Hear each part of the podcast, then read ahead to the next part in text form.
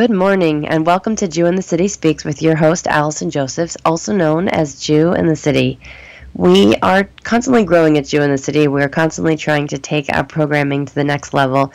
Um, our director of operations and I recently had a meeting with an analyst whose job it is to help you kind of get a handle of your metrics. What are you accomplishing? What are you doing? And in the meeting, we kind of got down to what is it that we do at Jew in the City? I mean, we know what we do, but really, what is the essence of what we do? What's the point of it all?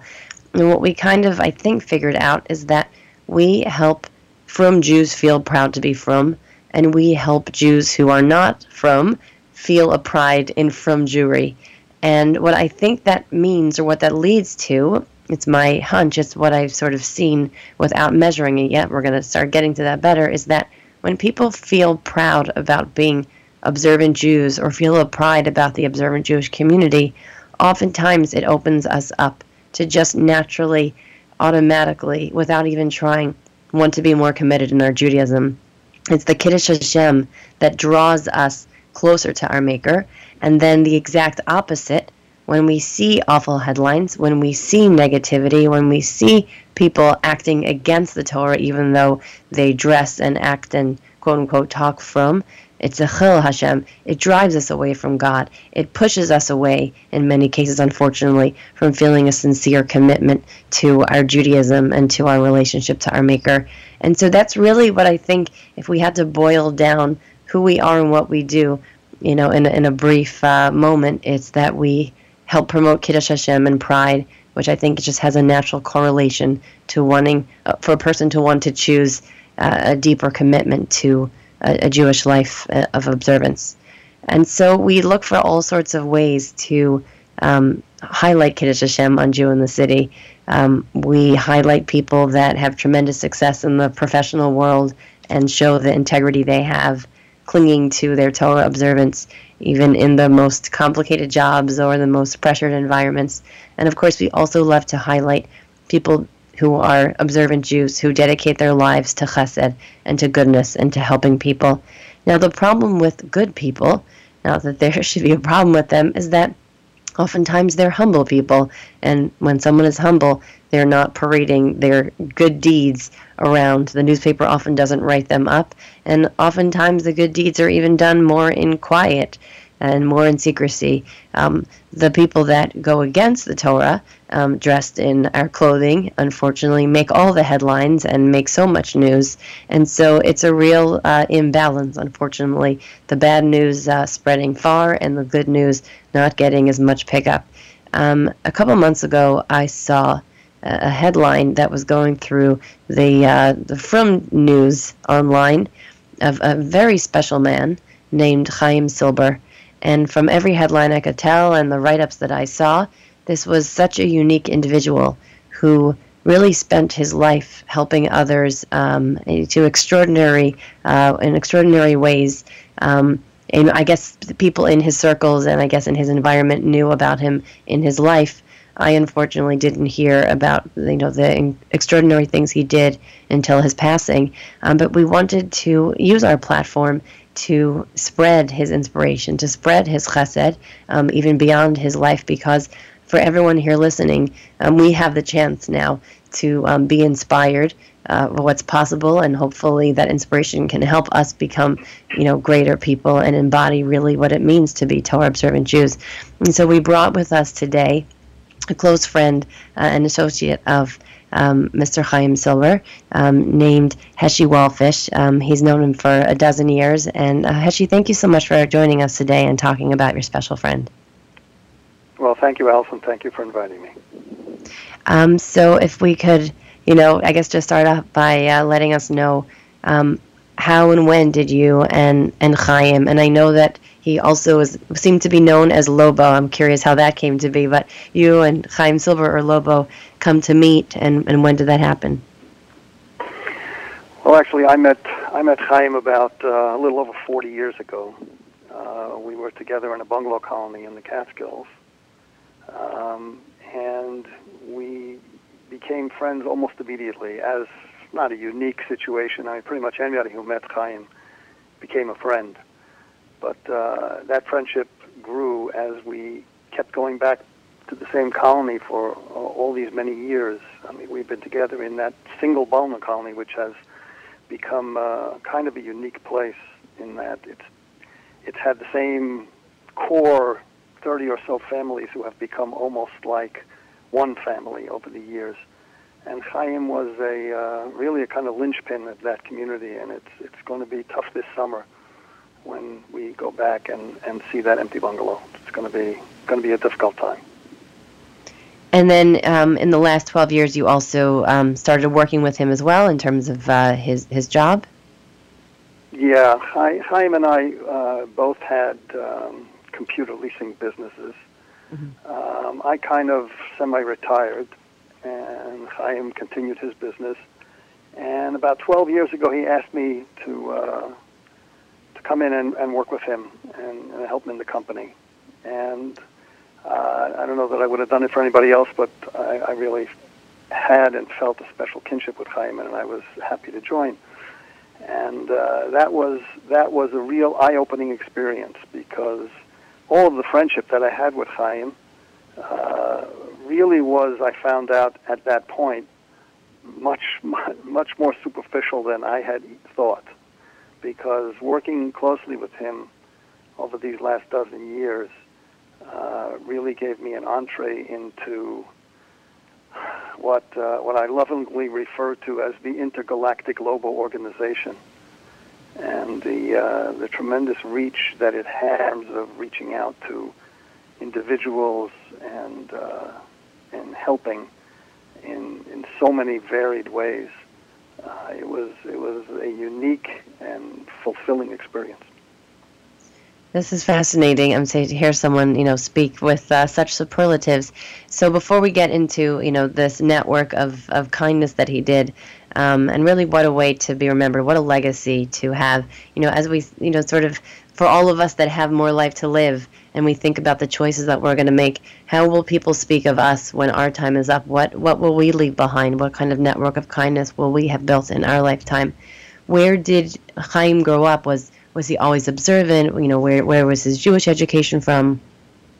Yes, Chaim was what I guess what you'd call an FFB from from birth. Yeah. Um, his uh, his he was born in in Brooklyn, grew up in Brooklyn, lived in Brooklyn for most of his life. He uh, he was a Torah Vodaas boy, went to yeshiva and Torah Vodaas, uh, through high school, through elementary school, through high school. Uh, went on to Brooklyn College to earn his degree in math and uh, set out to work in the computer field. He actually worked for IBM for a while, and then uh, gravitated over to the leasing industry and, and developed, built, and developed a, a hugely successful computer leasing company. And were you aware of where his chesed role models came from? I imagine that, I mean, some people obviously are born with just very big hearts and a desire to give, but often um, we learn you know, great habits from other people that raised us or that we came into contact with. Was there that pattern in, in how Chaim was raised or people he was in touch with? Yeah, sure. He was his. He would always tell you that um, the the biggest influence in his life were, were his parents. Um, you know, I I, uh, I wrote I wrote uh, an article about Chaim's life, uh, and in it I, I, I told a story about. Um, uh, an incident that happened with his mother. They were they were sitting in a hospital cafeteria visiting someone who was sick, and as they were sitting there, uh, his mother ordered coffee, and she asked someone to go get her sugar, you know, sugar packets for her coffee, and that person left to do it. And in the interim, someone came and brought her the sugar, hmm. but she did not use it. She waited hmm. until the person who she asked came back because she didn't want to have to tell that person that they had gone for nothing. Mm-hmm. So, he, so just... he always pointed to that as an example of what how you need to treat people and how mm-hmm. you need to be aware of of the other person's feelings. And even if you have to be inconvenienced for those uh, couple of minutes, whatever it was that she had to wait for the sugar, that was was more important to make sure that that other person had a good feeling that you had asked them to do something, they did it for you, and they deserved the thanks that came from that. And that was it. That particular story uh, is, you know, only one of obviously a lifetime of, of parenting, but it's one that stuck out in his mind because it showed him something that was really, really important in terms of our interpersonal relationships, and he carried that through literally in every every interaction in his life. His, his concern for other people, his empathy for other people, was um, almost almost beyond description. So, what changed from knowing Chaim as the friend um, to then working closely with him and being more privy to you know this network of hi- of kindness that you I guess got closer to? Was it just that you spent more time with him, or working with him? Well, um, yeah, I mean, you know, Chaim. Uh, Chaim's business. Chaim had a, a very, very successful business, and a big part of that business was, uh, you know, taking care of the funds that came in and dispersing them, and, and so on and so forth. And when I became in charge of that area of, of his life, it soon evolved into um, literally, I, I, you know, being a right hand man to everything he did, and I became privy to things that no one on the outside saw. Um, you know, they may have seen manifestations of, of what he did, but you couldn't understand the scope of what he was doing until you actually was were sitting and moving the money between accounts and allocating resources and seeing where they went and how they got there. Um, it was uh, it was as you know to, to say it was an eye-opening experience is to understate. Are there any examples? I'm not, you know, obviously there's a certain amount of privacy you might want to have, but anything vague or any sort of ideas of what, uh, you know, he did more specifically? Well, I, you know, I'll, I'll tell you that um, I, I, I was privileged to give uh, a short hesped at the, at the Levaya, at the funeral.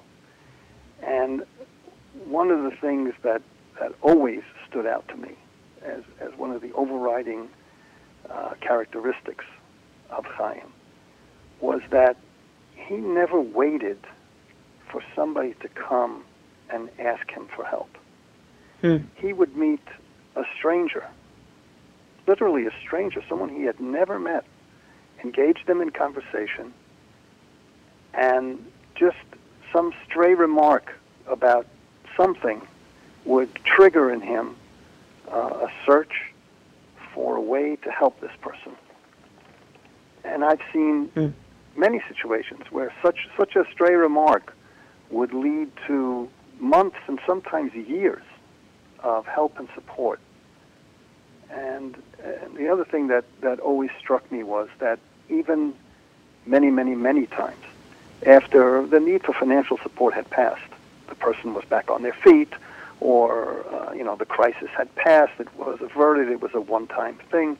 Whatever it was, people would stay in touch, and Chaim would reach out to stay in touch, um, to to be involved in that person's life.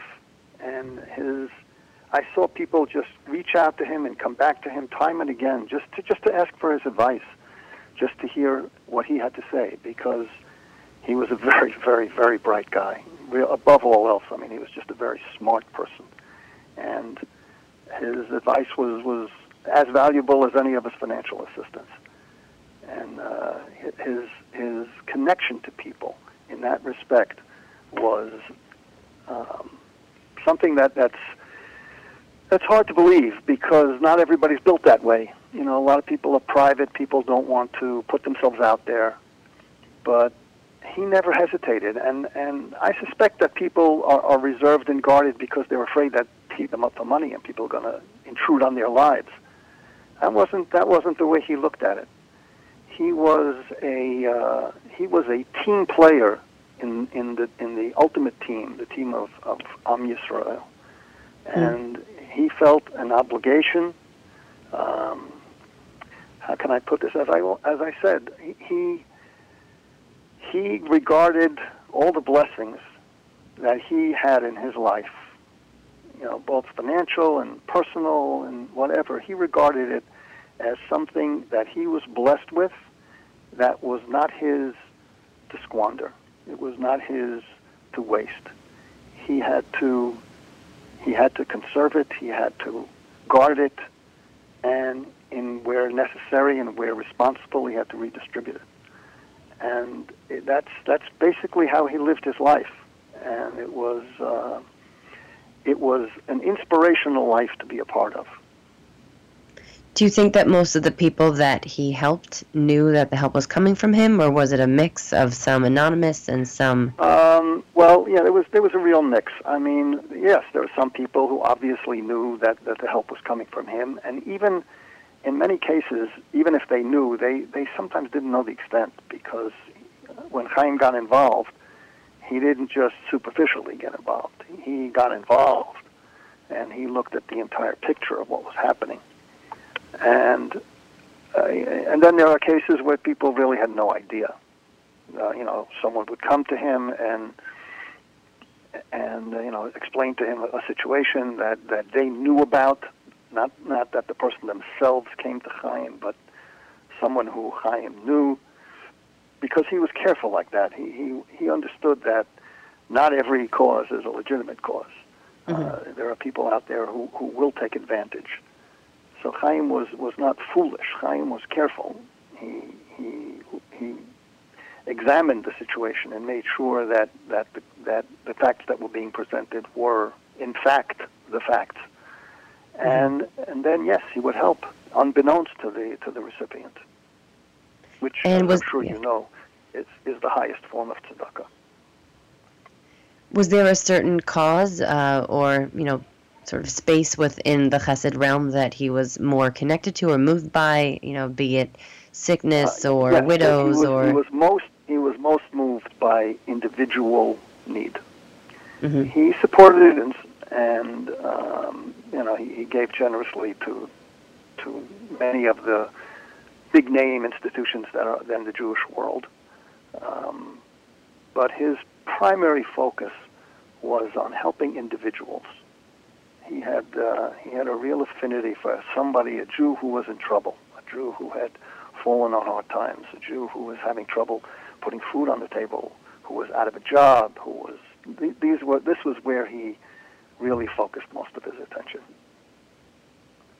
Did he inspire copycats? Do you know? Have there have you heard any stories of people who, uh, you know, knew him and uh, you know tried to, uh, you know, do something in their life to to be more like Chaim Silber? Well, I would I would say that that's a definite yes. You know, there there's a um, there's another whole side to Chaim Silber, and um, you know that gets to to the Lobo persona. Uh, you know, Chaim Chaim. Uh, you know, I don't want anybody to get the idea that Chaim was was some kind of untouchable and unapproachable saint. You know, he was a regular human being, a regular guy. He loved sports and uh, that's that's where the Lobo name came from.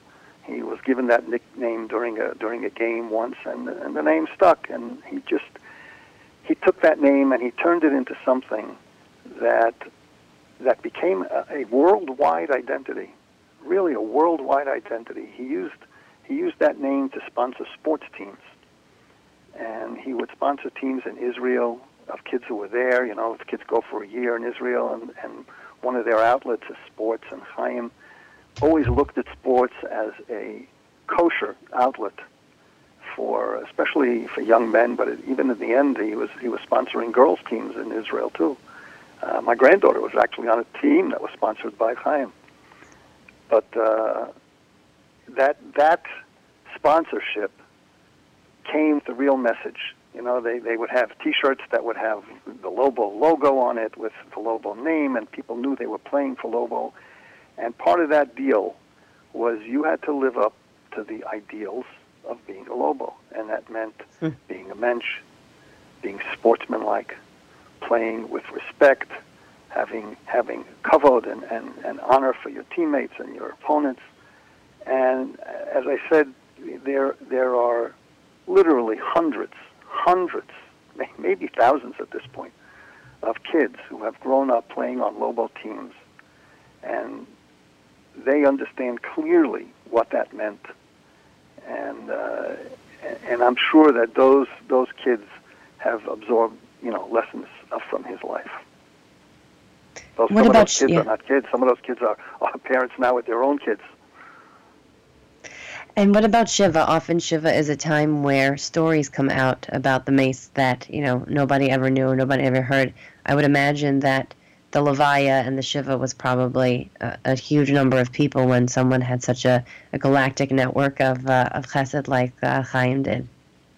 Yeah, well, the the the, um, the Levaya took place at Shomrei Hadas, it's in Borough Park. It's a a known funeral home, and uh, we had to we had to set up uh, an external sound system because the crowds were it was wall to wall and, and on the sidewalks overspilling onto the streets. And uh, you know we, we had to we had to judiciously limit the people who spoke because otherwise we would have been there for days. Mm. um, so yeah and uh, and the shiva was was unique. I mean it was you know someone someone pays a shiva call, it's not one of their more pleasant jobs that you have in life to pay a shiva call. People came time and again. I mean, I saw people who came every day mm. to pay a shiva call, to be in the house, to be able to to hear people talk. It was um, it was almost a surreal experience. But yes, many people came and, and talked about their personal interactions with Chaim and, and how he had impacted their lives. Do you think that he was always Lobo? Was he always, uh, I guess, the great man that he, you know, sort of left this world as, or do you think that's, it was a work in progress? That's a great, that's a great question. Um, I think we're all a work in progress.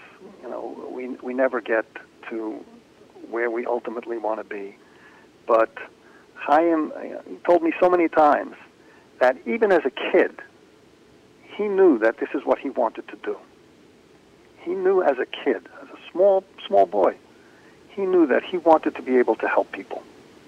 He didn't really have a fully formed idea when he was young, but as he grew and and as he as he developed into into the adult that he was, his focus was always on how can I help people and, and that was that really became the focus of his life. And in that respect, in that respect, I would say yes, he was he was a fully developed person there because that really was and remained the focus of his life till the very end. I mean, I, I, I told I told the story in the article I wrote about um, the last meeting I had with him, which was the night before he was nifta. And you know, we would sit together every day, and we would go over the business of the day, whatever it was. And towards the end of, of his life, the business aspects became less and less because we were winding the business down. And it became much more about the personal and, and the charitable. And I was talking to him, and he was in bed at this point. And I said, you know, Chaim, I, I, I don't want to bother you now. He said, no, tell me what we have. And I had some invitations, some wedding invitations, bar mitzvah invitations that had piled up. Chaim had invitations to simchas that no one else had because he didn't view an invitation as an obligation. He viewed it as an opportunity to go and be Mesameach, whoever was making the simcha. And he would go to almost all of them he wouldn't stay at every one because many times he had two or three in a night. But he would always go. He would make an appearance. He would mish mazel tov. He would dance for the chassan kala. And so invitations were a very, very important part of his life. And I sat there with five or six invitations that had piled up on the desk. And here it is. It's literally he's in bed. He's under the covers I can only see his part of his face, and I'm reading off the names, and he's telling me, "Oh yes, answer the person this way and write a check for this amount." And that was my last meeting with him. Mm. So yes, I would say he was fully developed as that person right up to the very end. Wow. And uh, we're we're almost out of time here, but I guess in our last couple minutes, um, has maybe it's too soon, but has anything been done or any thoughts about a way to continue his legacy in terms of chesed, in terms of is there any sort of um, program, you know, being developed about, you know, kind of what what can be done to keep this going?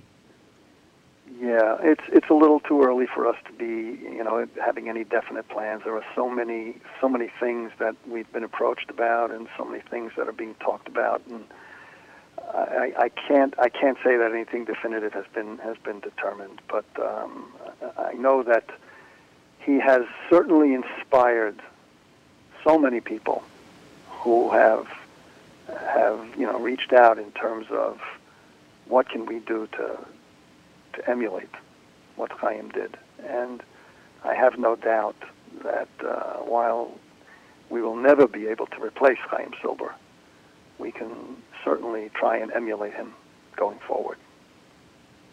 Thank you so much for joining us today and for sharing these eloquent words. And I'm sure that our audience is touched, and we're so happy and privileged to be able to share this chesed and Kiddush Hashem on our platforms. Uh, thank you. I'm, I'm, I'm glad I was able to do this, and, uh, and I, I thank you again for the platform. Bye bye. And thank you so much for listening, and you can catch us same time, same place next week. Bye bye.